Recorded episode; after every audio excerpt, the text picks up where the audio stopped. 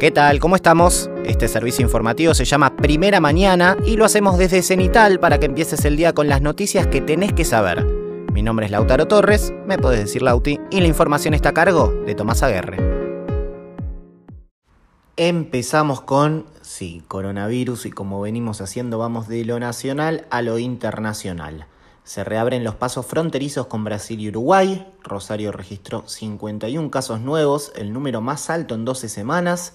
Tucumán aplicó 150.000 vacunas en lo que va del mes, confirman el segundo caso del país de la variante Omicron en Córdoba y tercer día consecutivo sin fallecidos en San Juan. Ahora nos vamos a dar la vuelta al mundo en 35-40 segundos. Será obligatoria la vacuna en Austria desde el 14 de febrero y habrá multas de hasta 3.000 euros a mayores de 14 que no se vacunen.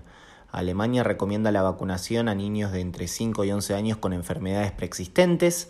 Crecieron 225% los casos en Sudáfrica en una semana por la nueva variante. Reino Unido confirma más de 50.000 casos diarios. Estados Unidos aprueba la vacuna de Pfizer para tercera dosis a partir de los 16 años. India extiende hasta 2022 la prohibición de vuelos internacionales. Crecieron 93% los casos en África por la nueva variante. Perú supera el 70% de la población vacunada con la pauta completa e Israel sube a 14 días la cuarentena para quienes den positivo con la nueva variante. Pasamos al siguiente tema de la jornada, el número 2, exportaciones de carne. Tras la reunión entre Agricultura y la mesa de enlace, el gobierno anunció una flexibilización en la restricción a las exportaciones. Se liberarán los cortes vacunos que no tienen incidencia en el precio del mercado doméstico.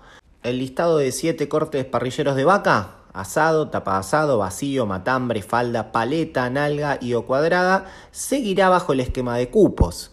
Los derechos de exportación seguirán en 9%. Los frigoríficos exportadores podrán cumplir con las cuotas Hilton 481, Kosher con destino a Israel, Estados Unidos, Chile y Colombia. Además, se anunció un plan ganadero para los próximos dos años que incluye una línea de créditos por 100 mil millones de pesos para aumentar la productividad. Tema número 3, Senado. ¿Por qué? Porque ayer juraron los nuevos senadores y tras la jura se realizó la última sesión con la composición anterior.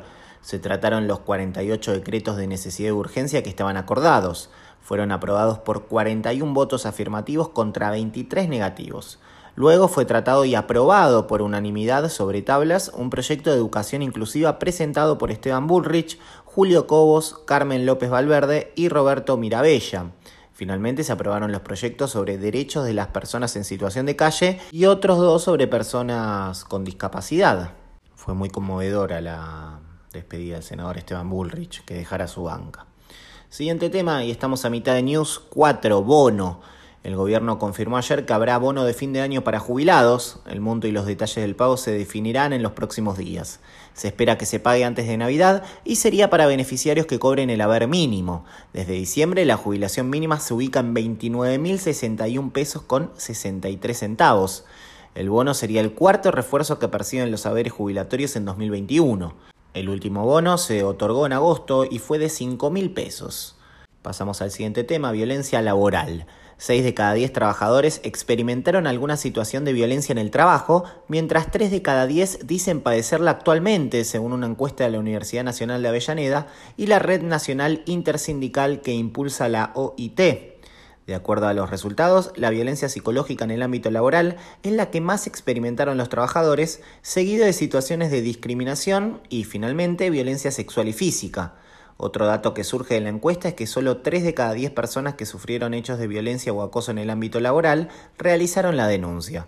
Entre quienes realizaron la denuncia fueron principalmente los sindicatos los que acompañaron a los y las trabajadoras en el reclamo. La presentación de los resultados de la encuesta tendrá lugar el próximo miércoles 15 de diciembre a las 11 en el anexo A de la Cámara de Diputados. Tema número 6. Publicidad electoral. ¿Por qué? Porque la Cámara Nacional Electoral emitió un fallo ayer en el que declara inconstitucional el artículo 43 cuarter de la Ley de Financiamiento de los Partidos Políticos que prevé la sesión gratuita del espacio publicitario de los medios audiovisuales para la difusión de las propuestas de campaña. El fallo consideró que los medios de comunicación tradicionales quedarían en desventaja frente a medios digitales y redes sociales que no están obligados a prestar dichos espacios.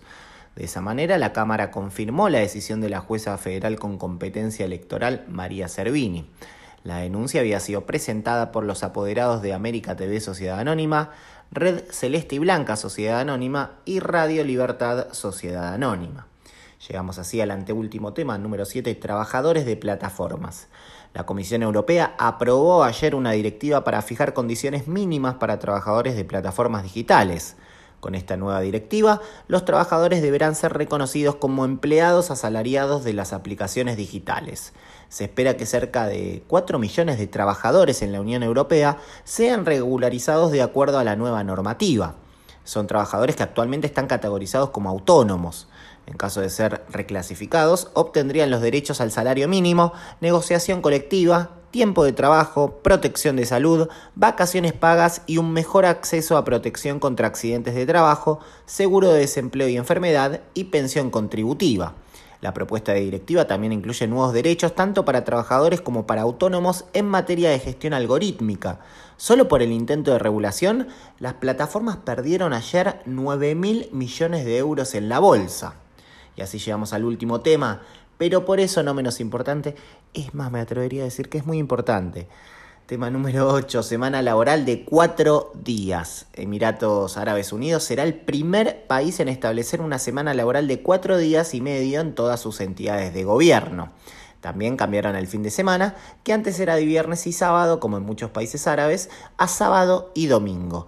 Los cambios que rigen a partir del 1 de enero buscan hacer el país más atractivo a la inversión extranjera al vincular los días laborales con el de la mayoría de los mercados mundiales.